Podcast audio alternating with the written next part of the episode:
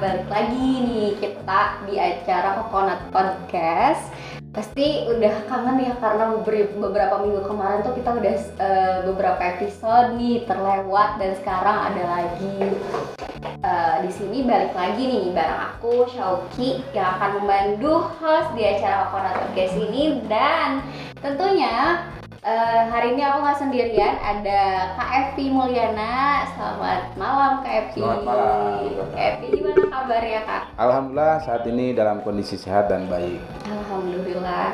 Nah, eh, bagi teman-teman mungkin yang barangkali nih belum masih belum kenal sama Kak Evi ini, beliau merupakan eh, pengelola KKP HAM dan Aksi HAM daerah Kota Tasikmalaya, betul Kak? Betul. Nah, beliau juga merupakan aktivis nih, eh, aktivis pramuka di mana beliau sebagai wakil sekretaris Kuarcap Kota Tasikmalaya dan pengurus Puslit Bangkuarda Jawa Barat ya Kak, betul. Nah, eh, biar langsung kenalan lebih dalam lagi bisa kali ini Kak Epi langsung kenal memperkenalkan diri ke teman-teman yang lagi dengerin podcast ini. Baik, terima kasih Kak. Mohon izin. eh, Assalamualaikum warahmatullahi wabarakatuh. Salam pramuka. Kakak-kakak saya hormati, baik yang sedang menyaksikan ataupun sedang mengikuti podcast ini di Coconut Podcast hari ini di Kuartit Cabang Rekan Pramuka Tasikmalaya. Izin nama saya Epi Mulyana, keseharian dinas di bagian hukum pemerintah Kota Tasikmalaya dan punya tugas keseharian yaitu sebagai eh, analis permasalahan hukum. Namun tugas tambahan saya yang cukup berat yaitu sebagai pengelola Kabupaten Kota Peduli HAM dan Aksi HAM Daerah Kota Tasikmalaya itu sejak tahun 2014 dan sampai sekarang. Ya Alhamdulillah Kota Tasik sampai saat ini eh, kami sedang berjuang untuk yang ke-9 kali berturut-turut untuk mendapatkan predikat kota sebagai kota peduli HAM Kak. eh, Nah ini menjadikan suatu modal kita untuk uh, bersinergi Iya. karena saya yakin dengan prinsip pramuka itu sendiri karena saya juga orang pramuka paham dengan keseharian dengan bergelut dengan hukum tetapi kita jangan menjadi seorang pelaku tindakan hukum betul. maka untuk kegiatan ini kita sinkronkan pramuka pahami hukum dan jauhi hukuman Iya, iya. itu konteks kita untuk ke depan. Kenapa? Eh, saya pribadi pingin ke depannya kader-kader pramuka itu tampil menjadi pelopor Betul. sebagai sebagai duta-duta hukum, Iya, iya. bukan hanya hanya slogan itu atau Betul. kalimat atau kata. Karena mengingat pramuka semuanya didasari oleh hukum. Dasarnya itu hanya satu kode kehormatan, yaitu Trisatya dan Dasa Dasar Dharma. Iya. karena mengingat kode kehormatan itu semua itu bergulir dengan aturan-aturan hukum Betul. baik secara eh, spiritual maupun nasionalis gitu ya dan kaitan dengan regulasi kepramukaan itu sendiri ngobrolin tadi nih tentang ruang lingkup kerjaan KFP sendiri mungkin saya penasaran nih untuk menye apa bentuk program dari KFP sendiri untuk bisa membangun eh, masyarakat yang peduli dengan HAM itu seperti apa sih kak? sangat sangat luar biasa karena pemenuhan hak asasi manusia bidang HAM ini tidak serta merta semua orang paham Betul. kadang-kala kita berbicara tentang mana hak kita sih Ya. Itu hak kita itu kenapa melanggar hak apa HAM kita itu terganggu gitu iya. tetapi tidak memahami urgensinya. Hmm. Nah di Kabupaten Kota Peduli HAM tahun 2022 ini karena kita sudah ada regulasi baru yaitu eh, Perpres 53 tahun 2001 tentang Rencana Aksi HAM Nasional eh, dan juga Permen Kumham nomor 2 tahun 2001 itu kaitan dengan ulangi 22 2021 tentang Kabupaten Kota Peduli HAM. Ada 120 indikator kaitan dengan pemenuhan Kabupaten Kota Peduli HAM dan untuk tahun 2022 ini ada enam aksi HAM yang harus terpenuhi. Kenapa saya mengangkat ini? Karena ada aksi HAM yang urgensinya kaitan betul dengan pendidikan kepramukaan Iya. yaitu pemenuhan hak atas pendidikan dan juga pemenuhan hak perempuan dan anak. Hmm. Ini sering kali kita lupa gitu. Usia peserta didik pramuka itu ada usia anak, Iya, iya. bukan usia dewasa. Betul. Tapi ketentuan hak-haknya itu ada yang mungkin tidak terpenuhi, kadang juga terbalik melanggar. Iya, iya. Contoh kecil, adik-adik teman-teman di pramuka kan menggunakan gadget, Betul. IT. tidak sengaja ataupun disengaja ada kalimat yang dilontarkan ditulis di medsos itu WA, IG dan sebagainya mungkin tidak sadar. Tapi itu bisa dijadikan suatu pokok permasalahan hukum. Bisa di screenshot nanti bisa diajukan melalui uh, pelanggaran undang-undang ITE pencemaran nama baik dan sebagainya. Ini yang harus kita jaga. Yeah, yeah. karena pramuka sendiri dengan identitasnya uh, sebagai salah satu organisasi yang dinaungi oleh undang-undang gerakan pramuka sampai dengan titik uh, pembinaan yang cukup luar biasa. Dari tingkat nasional sampai dengan tingkat gugus depan yeah, bahkan masyarakat umum melalui Sako ataupun Saka maupun komunitas yang lain Gus Dharma itu kan menciptakan pendidikan kepramukaan itu diminati dipahami oleh masyarakat kita sebagai kader pramuka yeah. harus lebih memahami Betul. makanya dengan tagline kota Tasik tampil menjadi pelopor saya ingin nih di kota Tasik di Kuarca bukan hanya slogan tapi harus mampu mengedepankan attitude kepramukaan itu sebagai mempelopori bagi masyarakat. Nah, tadi ditanyakan apa sih konsepnya? Ke depannya kami mau kolaborasi nih. Kenapa tidak di Pramuka Kuarti Cabang melalui penegak pandeganya mengadakan diseminasi hukum dan HAM. Hmm. Diskusi tentang hukum dan HAM, pemenuhan hukum dan HAM bagi anak. Nah, karena tanda petik sekarang terjadi kekerasan. Betul. Nah, tindak pidana kekerasan terhadap perempuan dan anak itu sering kali kita tidak sadari. Adanya e, nasionalis yang cukup tinggi, silaturahmi yang cukup tinggi, emosional yang cukup tinggi, terjadilah suatu bentuk polarisasi yang saling menguatkan. Tetapi jangan ke arah yang negatif. Yeah. Contoh kecil dan masalah besar, hmm. geng motor, persoalannya tinggi, tapi arahnya ke mana gitu. Iya, iya. Kalau silaturahminya ke sini ke sini kan beda, tapi kalau ke arah kiri semua kan jadi masalah. Gitu kan. Berarti secara tidak langsung tuh pramuka bisa jadi media wadah untuk pengembangan karena kan tadi dari usia anak-anak hingga dewasa juga ya. Jadi penerapan HAM itu harus di apa penyadaran istilahnya tuh apa ya? uh, agar masyarakat lebih sadar akan haknya itu udah dibentuk dari usia anak-anak gitu ya nggak sih kak? Betul. Uh, kami harapkan ke depan dengan dibentuknya komunitas-komunitas di masyarakat. Dulu kita adakan kegiatan ke pemberdayaan masyarakat melalui pembentukan keluarga sadar hukum. Uh, dan itu di ranah pembinaannya di tingkat kelurahan kalau di kota ya. Dengan nomenklatur ada kelurahan sadar hukum. Kelurahan sadar hukum itu membentuk kader-kader masyarakat sebagai e, penyeimbang di masyarakat supaya tidak terjadi benturan di antara masyarakat. Kenapa toh tidak di Pramuka sekarang Kota Tasikmalaya khususnya kita ciptakan, kita bangun yang namanya Pramuka Paham Hukum. Yeah dengan tagline paham hukum jauhi kuman atau dekati hukum jauhi kuman. Kenapa? Kader pramuka ini menjadi pelopor, betul pelopor. Contoh saja kita jadi anggota pramuka, penegak pandega jangan penegak pandega.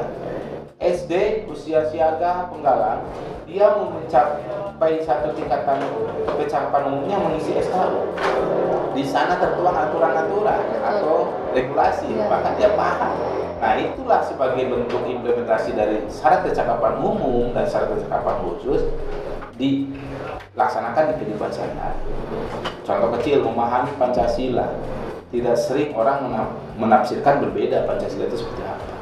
Nah kalau dikedepankan nanti pramuka ini mau maju, yuk kita sama-sama. Kebetulan di kami di pemerintah daerah Provinsi Malaya melalui program ini ada beberapa nomenklatur yang bisa sharing ya, antara dengan uh, komponen pelajar yaitu adanya diseminasi HAM. Uh, terus adanya kegiatan sosialisasi dan penyuluhan hukum dan HAM bahkan kalau teman-teman misalkan di kampus ataupun di sekolah mau melaksanakan pembinaan mengenai tentang hukum dan ham pemerintah kota sangat terbuka apalagi kalau kegiatan-kegiatan di pramukaan ya mohon maaf gitu. saya siap untuk membantu dalam rangka mengedepankan pramuka sebagai pelopornya di bidang hukum dan ham dan mudah-mudahan ada generasi-generasi eh, penerus ya gitu. kenapa saya pingin kota Tasik ini bukan hanya slogan, yeah. tampil menjadi pelopor di bidang apa. Itu kak, mungkin yang Nah, tadi kan sempat disinggung juga kita harus bisa dekat dengan hukum dan jauhi hukuman. Akan tetapi tuh kak, eh, kalau misalnya di usia saya waktu SMP SMA, obrolan dari teman-teman di sekitar saya tuh selalu bilang hukuman itu ada untuk dilanggar katanya gitu. Mungkin eh, istilah itu apa ya masih ada gitu di teman-teman yang usianya penggalang ataupun penegak kayak gitu. Nah ini perlu pemahamannya di sana Iya. ya kan. Jadi jangan sampai betul ada hukum, ada regulasi, ada aturan, tetapi bukan untuk dilanggar. Karena ada aturan yang mengatur, otomatis dulunya ada pelanggaran. Kalau tidak ada yang mengatur, ada pelanggaran, apa yang boleh dibuat? Nah supaya tidak menjadi debatable ini teman-teman di masyarakat umum, ada gium itu tolong dihilangkan. Tetapi konteksnya dekati, pahami hukum. Kalau kita sudah dekat, sudah sudah paham, pasti dia akan menjauhi antar eh, tindakan perbuatan hukumnya, sehingga tidak akan mendapat hukuman. Kalau kita eh, analogkan pada saat kita belajar dulu juga tuh begitu sama, jangan kan zaman sekarang. Dulu zaman kakak juga pada saat sekolah, ah dihukum paling satu dua kali, ke sananya juga kembali lagi. Nah itu konotasi itu tetap ada gitu.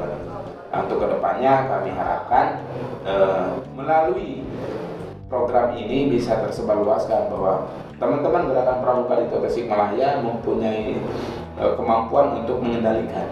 Jangan sampai di ranah pendidikan tingkat penggalang, tingkat siaga, penggalang, eh, penegak pandega dewasa, bahkan di tingkat pra usia dini pun PAUD ataupun usia dini itu sering kali ada kata yang terlontar eh, teman-teman lagi main ada kata kena petikan bisa kalimat bulinya keluar Iya, iya. Karena ketidaktahuan. Makanya pendidikan itu harus dimulai dari usia dini.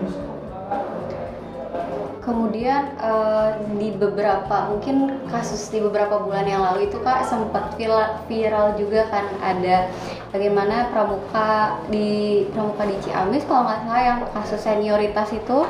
Dan mungkin jika kita eh, tro- apa flashback lagi ke beberapa tahun yang kemarin yang apa yang makan tanpa alas kayak gitu kan Eh, untuk di kota Tasik sendiri mungkin udah nggak ada kali ya senioritas eh, di kepramukaan.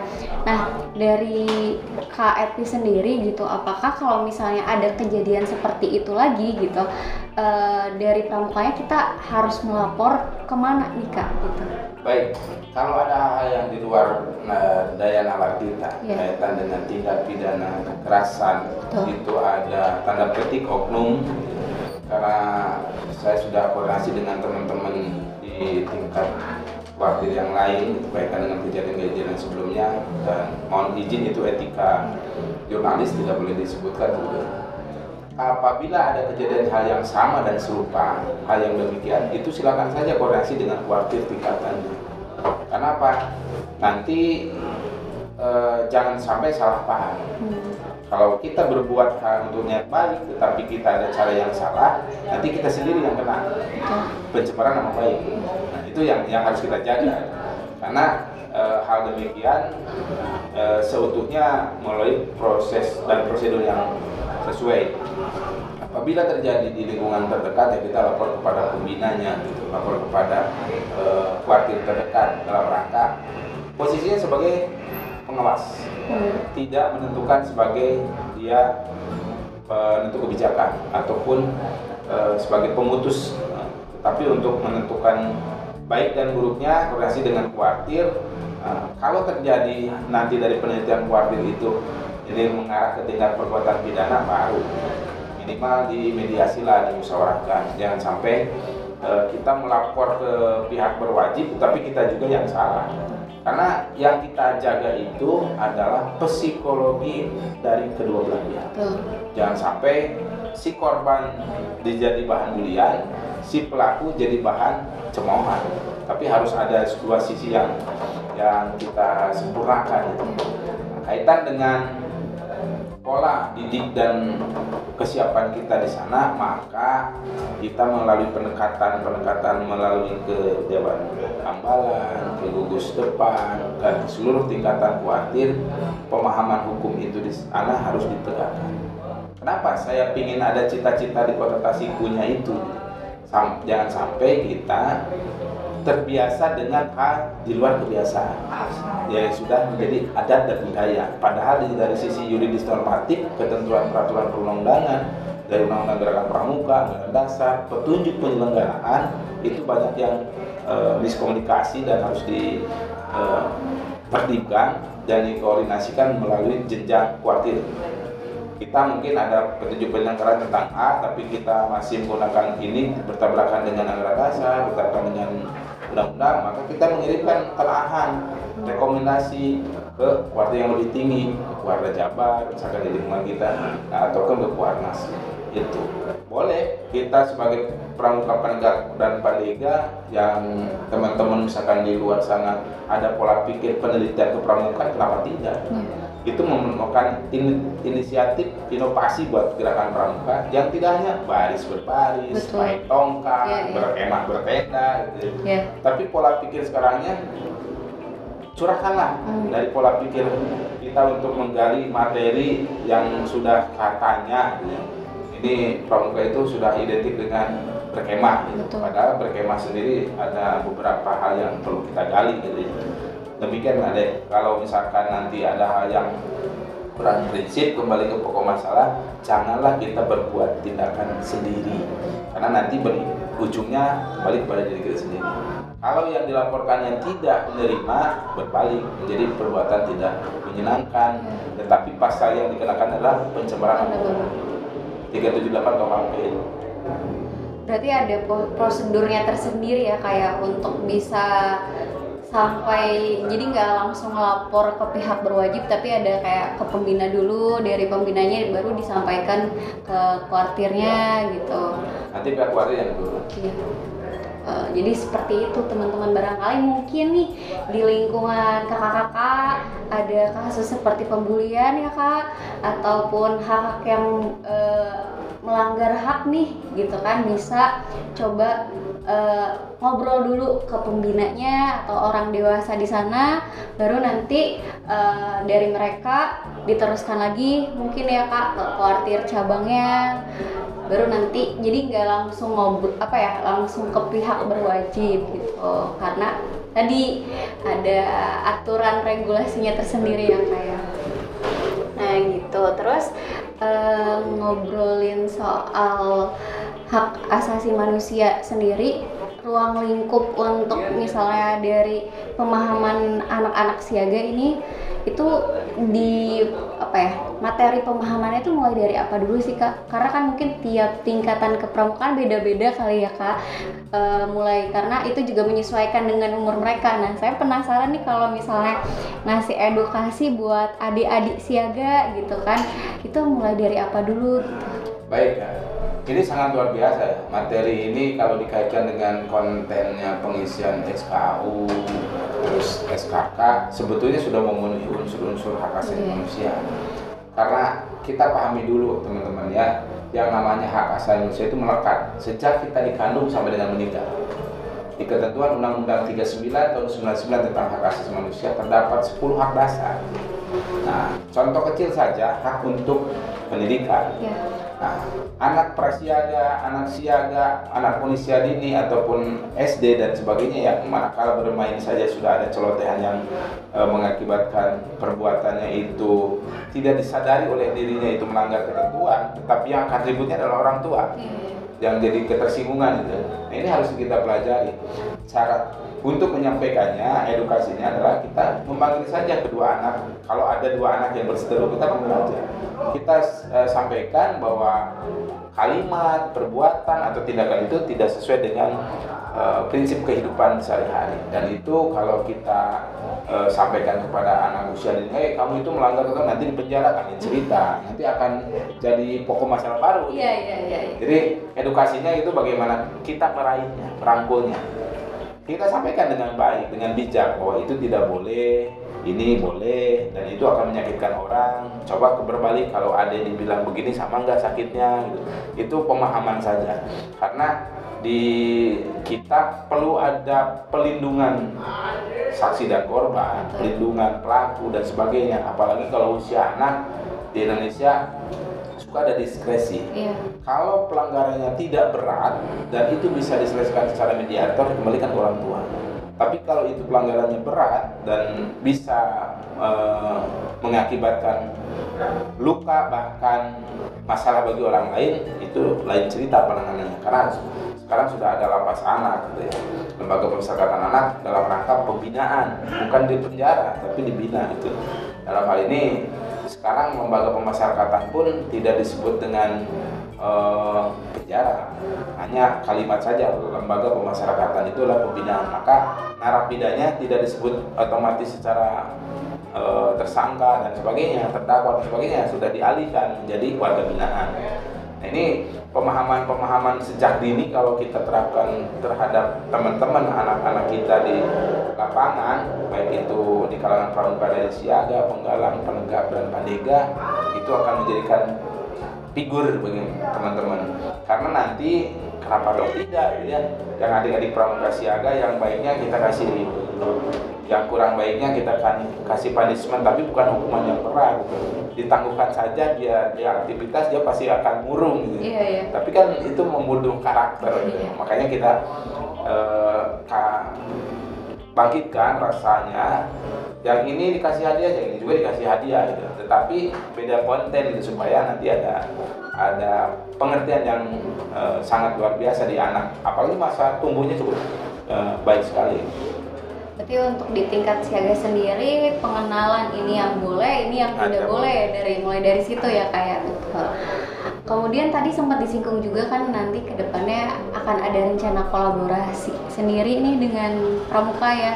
Itu eh, siapa aja nih kak yang mungkin diharapkan bisa terlibat dari anggota Pramuka sendiri di usia penegak kah? Apa mungkin dari usia penggalang juga gitu? ya mudah-mudahan kami sedang berpikir dan untuk merencanakan suatu program Iya. sebetulnya sudah terbentuk gitu ya kayak kemarin kegiatan dengan KPU yaitu Pramuka Sadar Pemilu Oh iya. itu salah satu pemahaman anggota pramuka untuk menggali ilmu-ilmu tentang pemilu.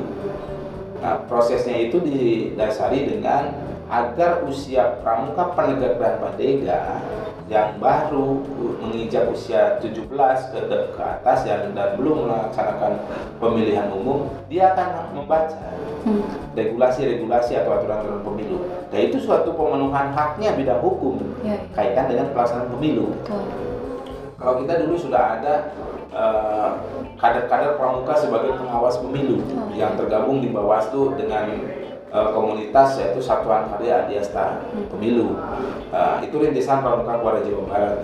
Nah ini menjadikan suatu ranah ke depan mungkin eh, kami ya, kalau ada kegiatan yang sinergitas sebetulnya bisa sinkronisasi dengan siapa kaitan dengan program ini kemarin kita merencanakan adanya diseminasi hukum dan HAM kebetulan kalau dulu kita mengambil kepesertaan itu dari tokoh masyarakat terus dari kalangan mahasiswa dan pelajar SMP eh, dan SMA itu kegiatan adalah sosialisasi. Nah karena sistematis kegiatan ini juga berbenturan dengan banyak kewenangan dan kebijakan maka kami merintisnya sekarang lagi dikembalikan dulu dengan tokoh masyarakat supaya di antara warga masyarakat ini paham gitu, Iya, iya. tidak saling berbenturan. Di sana akan tercipta sebagai keluarga sadar hukum. Nah, kalaupun mau dan diinisiasi oleh Kuartir cabang Pemuda Malaya, kita bentuk saja kompeta Hmm. komponen pemuda, mahasiswa, pelajar, penggiat hukum dan HAM. Boleh. Kalau dulu dari dinas pendidikan ada yang namanya forum pelajar sadar hukum Ya. Karena eh, sisi situasionalnya tidak memungkinkan karena pelajar kalau ditarik ke ekstrakurikuler bidang hukum juga kurang pas gitu ya. Karena itu suatu moto eh, materi pembelajaran. Makanya kalau saya eh, mengedepankan kenapa tidak kita bentuk saja komponen? Pramuka sadar hukum. Ya. jadi eh, siapa pun usia berapapun, golongan pramukanya apa pun, itu tidak terbantahkan. Semua sama-sama. Kalau dijadikan suatu kegiatan hanya satu lidi, itu susah nantinya untuk mengedepankannya. Tapi kalau misalkan dari teman-teman Negara dan Pak Dega mau inisiatif, boleh, silakan. mau dibentuk pramuka tak kota Tasik tampil menjadi pelopor sebagai duta hukum boleh silakan saja. Dan saya siap bantu untuk menciptakan kader-kader pramuka yang itu maksudnya Menarik sekali ya Kang. Nanti ke depannya akan terus berlanjut ya proses kaderisasi itu untuk eh, menciptakan duta-duta eh, dari pramuka gitu sebagai inisiator ya. Seperti itu. Kalau izin kalau misalkan eh, mau kenapa atau tidak kita ngadain lomba cerdas cermat hukum dan ham Ah iya belum ada tuh seru kayaknya ya Kak. Di Kota Tasik baru satu kali tahun 2016. Kebetulan saya panitia penyelenggaranya dan untuk saat ini masih belum ada lagi yang siap nih. Nah kemarin saya sudah soni dengan teman-teman yang lain. Kalau mau, kenapa tidak? Besok di kuartir cabang Gerakan Pramuka mulai Gemar Ramadan coba lomba mengenai eh, cerdas cermat hukum dan ham. Iya. Tetapi kalau mau itu kan selalu meluas ya, terlalu Iya, iya. meluas. Boleh saja misalkan cerdas cermat hukum eh, ataupun regulasi tentang kepramukaan. Artinya dari undang-undang gerakan pramuka, anggaran dasar, petunjuk penyelenggaraan kita lombakan. Betul betul. Ada yang pakai seragam pramuka, tahu nggak aturannya nomor berapa? Gak tahu. Nah, kan nggak tahu gitu ya. gitu. Jadi kita coba gali gitu. Iya, Terus eh, cara menggunakan baret itu kenapa sih ke kiri? Iya. Ada yang ke kanan. Apa aturannya? Kan itu bisa dilombakan gitu ya. Karena pemahaman pemahaman tentang pramuka dengan hukum dan ham eh, adalah suatu manajemen gitu ya. Saya pingin pramuka itu memahaminya bukan sepintas apa yang dia pakai apa yang gaya itu seperti itu dia paham gitu oh saya ini pakai ini karena dasarnya begini gitu kenapa sih eh, misalkan pada setiap tanggal 14 harus menggunakan pakai baju pramuka Nah iya. dasarnya apa sejarahnya seperti apa nah itu kita lombakan supaya kalau kalaupun disetujui kalaupun mau misalkan ya. karena kalau saya hitung eh, per kuartir saja kuartir ranting perwakilan hanya 10 kuartir ranting itu tidak tidak terlalu jauh gitu Iya.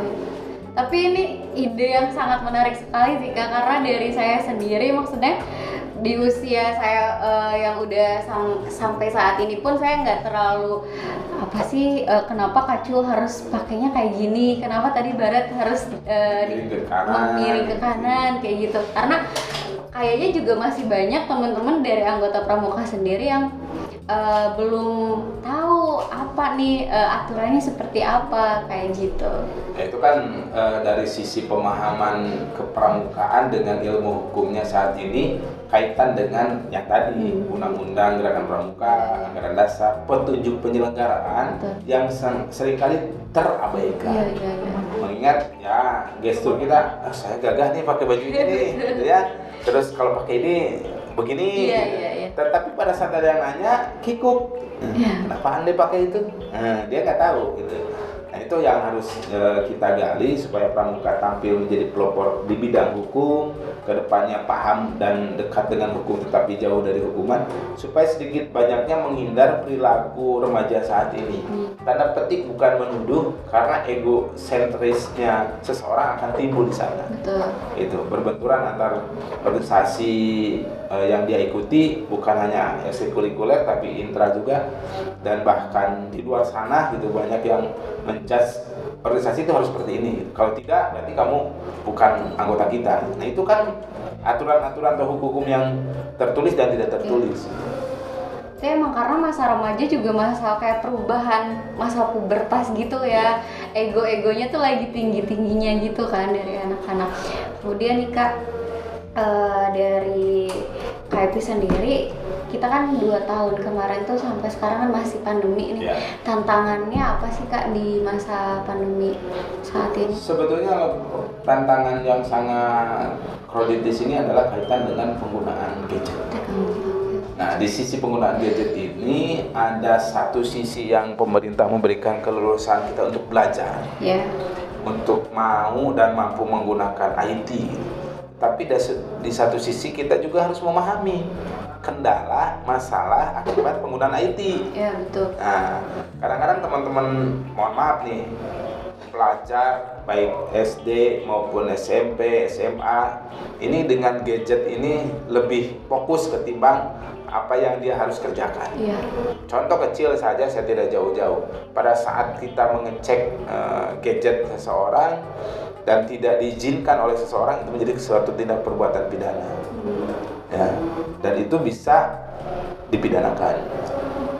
Jadi kalau misalkan eh, MP nih ada HP kita coba baca dan lihat tapi itu punya orang. Nah, itu bisa dipidana. Nah, karena itu ada ada aturan regulasi yang kita tidak boleh menyebarluaskan.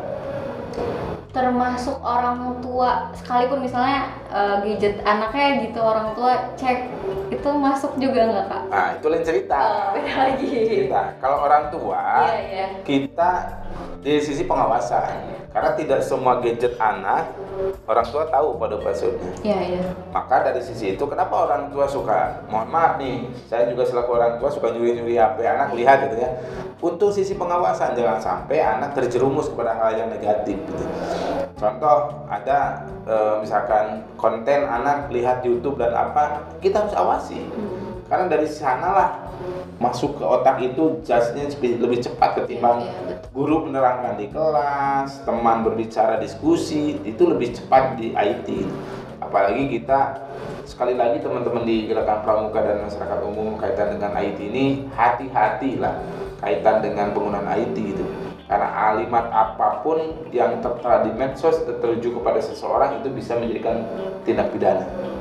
Ya, perbuatan eh, pencemaran nama baik dan sebagainya itu eh, cobalah dilihat sekarang di medsos di media ataupun di media koran dan sebagainya sering terjadi permasalahan-permasalahan akibat eh, gadget gitu ya. Iya.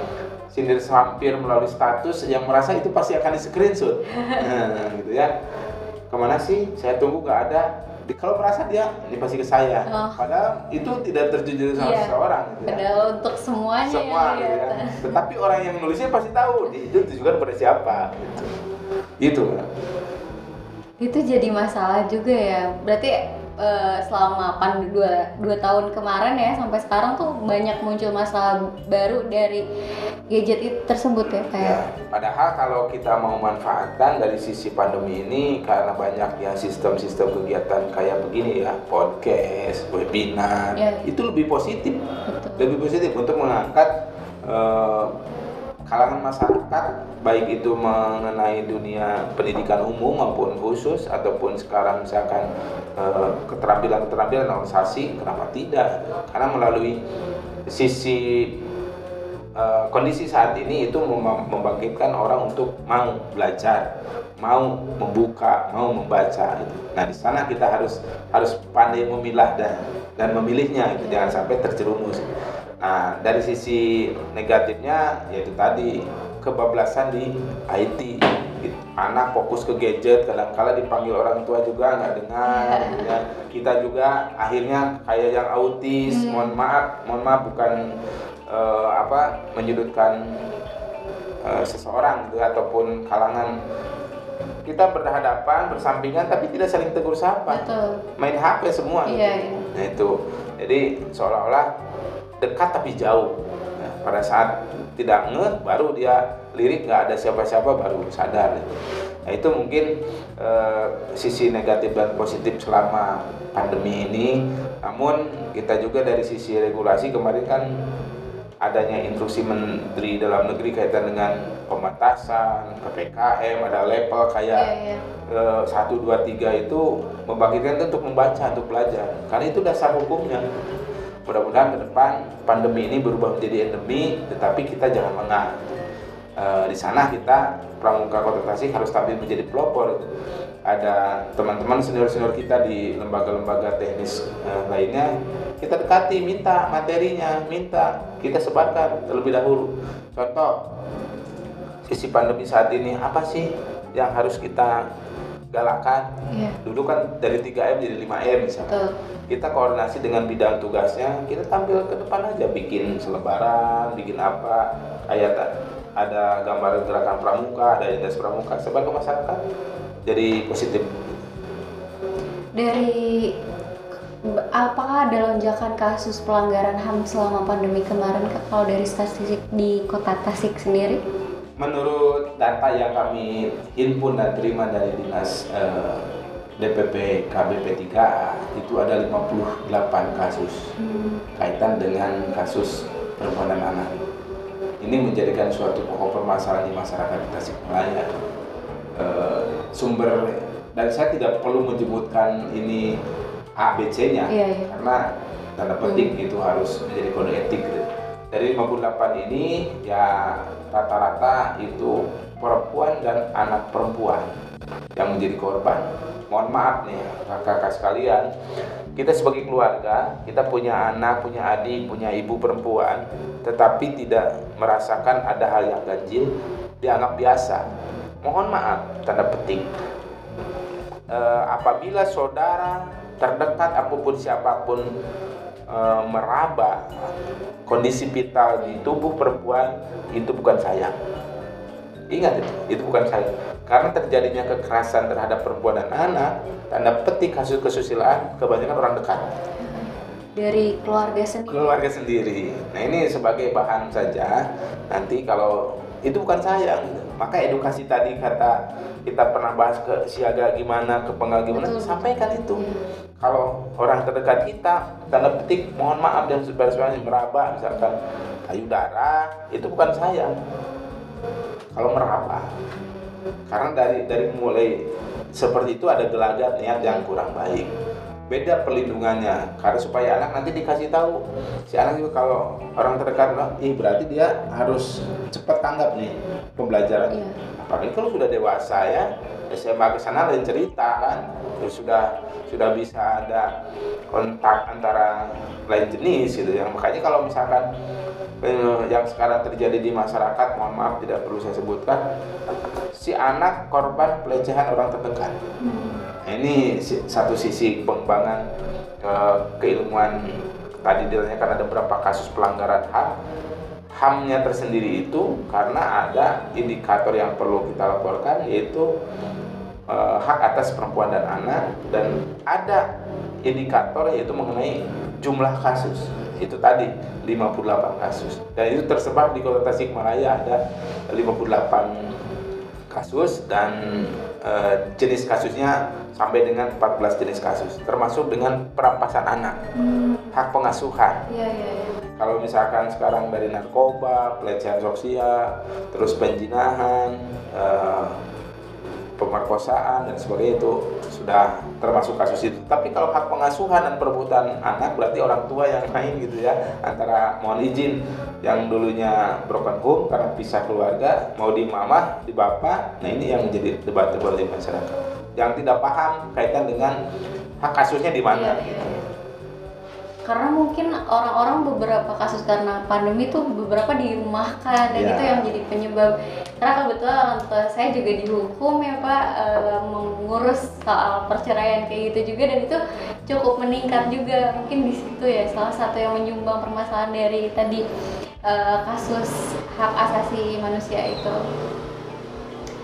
PR sebagai anak pramuka banyak ya Pak. Maksudnya PR dalam kita punya apa ya harus eh, untuk bisa mengedukasi se- orang-orang di sekitar kita juga gitu kan. Tadi biar kita pramuka kota Tasik harus bisa tampil menjadi pelopor tadi ya Pak ya.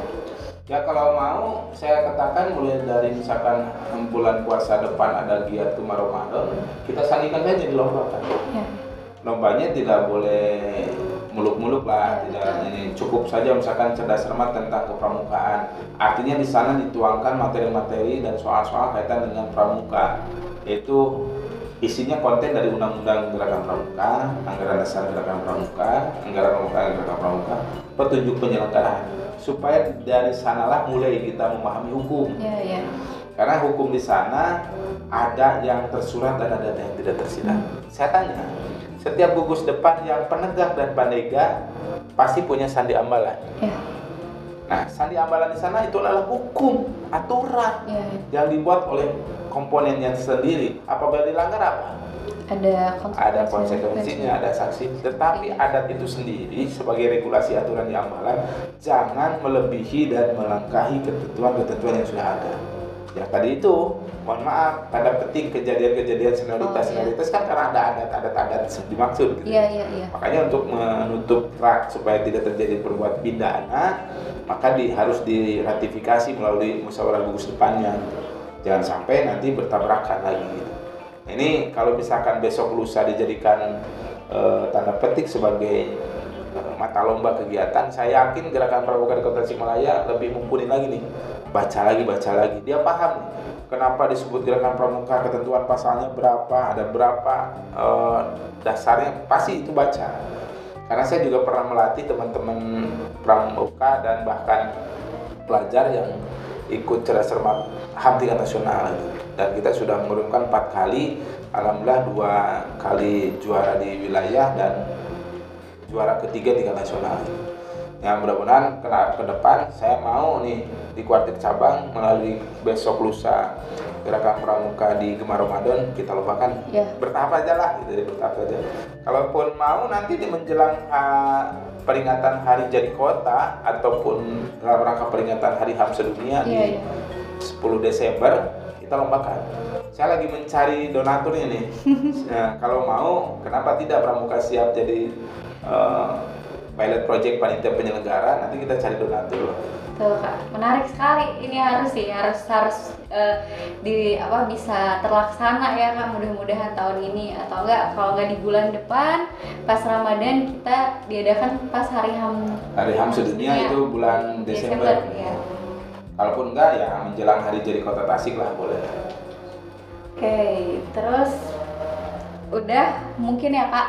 Tadi kita udah ngobrol banyak juga. Ada apa ya, pesan mungkin dari KFP sendiri buat teman-teman gitu tentang soal kita bagaimana kita harus mendekati eh, hukum dan menjauhi hukuman. Baik, eh, kakak sekalian, pada prinsipnya kita mengedukasi diri sendiri. Artinya kenapa? Janganlah memberikan pembelajaran kepada orang lain, tetapi memberikanlah pembelajaran pada diri sendiri. Kalau kita sudah ma- mampu mengkaji, eh, membaca dan menelaah diri sendiri akan berimbas pada orang lain. Nah, tipnya jangan lupa kita harus tetap belajar. Karena dari belajar kita nanti akan tahu Iya. Nah, ketahuan ilmunya kita melebihi itulah dari belajar kita harus menjadi kebiasaan. Biasa karena bisa karena biasa. Nah, ini menjadikan suatu moto buat kita. Kenapa? Prinsipnya berawal dari belajar. Kalau saya, mohon maaf, bukan eh, mengedepankan secara pribadi. Saya sering kali melupakan hal-hal yang di, dua- di luar daya nalar saya mengerjakan tugas keseharian itu jarang di kantor ya mendingan di rumah sambil belajar dengan anak gitu. Sambil ini begini ini begini. Eh, tetapi kita juga sadar itu mungkin menyisikan hak anak untuk bermain gitu ya. Iya. makanya saya sambil bermain saja di rumah. Nah tipnya untuk teman-teman di luar sana teman-teman yang di gerakan pramuka mohon yang sebesar-besarnya mari kita pahami hukum mari kita dekati hukum tetapi jauhi hukuman. Dengan membaca dan melaksanakan apa yang kita baca. Ya kalau kita paham kan belum Iya. tentu gitu. contoh mencuri itu pasti dihukum. Nah janganlah mencuri. Gitu. Mem- membuli janganlah membuli orang mengatakan orang karena itu akan menjadi suatu tindak pidana. Mungkin dengan eh, eh, pesan saya ini kembali ke tadi ke diri mengkaji diri membaca diri untuk agar kita mampu lebih bijak saja. Terus Demikian. terus berproses dan belajar ya kak ya terima kasih banyak kak Epi untuk pesannya. Nah itu dicatat ya kakak-kakak gitu ya. Eh, kita harus terus belajar kemudian kita membiasakannya di kehidupan sehari-hari mengimplementasikannya agar kita bisa jadi bisa nih jadi pelopor eh, pramuka yang bisa mengedukasi masyarakat juga gitu eh, biar sadar agar sadar tentang HAM tadi ya kak hukum dan Oke, terima kasih. Mungkin eh, sampai di sini dulu podcast eh, kali ini, episode kali ini. Sampai ketemu ya di podcast selanjutnya. Terima kasih. Salam.